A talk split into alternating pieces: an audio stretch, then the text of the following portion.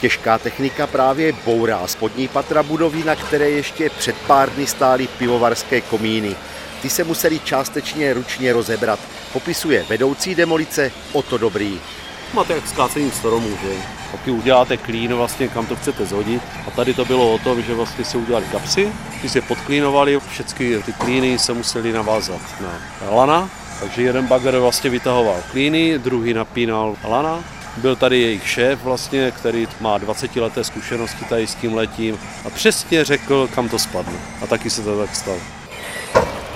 Dole je tady ta nízká budova, varna. Dole jsou vlastně komíny, spilka a vrátnice.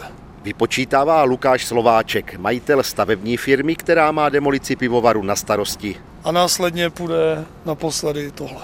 Tady ty nějaké sklady. Sklady, ano. Demolice je naplánována na celý letošní rok, ale zatím nenastal žádný problém a myslím, že budeme v polovině roku hotovi. Na místě bývalého pivovaru vznikne nová rezidenční čtvrť, říká zástupce majitele areálu Jiří Kaňa. Tak jak se nám to dneska vyprecizovalo ten projekt, tak budeme počítat kolem 250 bytů. Měl by tady být nájemní prostor pro potravináře a asi 5000 metrů čtverečních nájemních prostor pro služby a pro retailové plochy.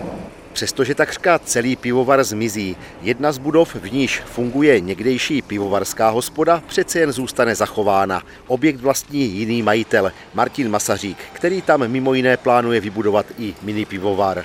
Letos jsem začal rekonstruovat salonek, který je v horním patře, kde by měla být kapacita až pro 150 míst, kde bych chtěla, aby se pořádali místní akce plus nějaké svatby, oslavy a do budoucna můj sen je, aby se tam vařilo pivo, jako samozřejmě v menším, nějaký malý mini pivovárek, aby ta tradice se tam kdyby zachovala.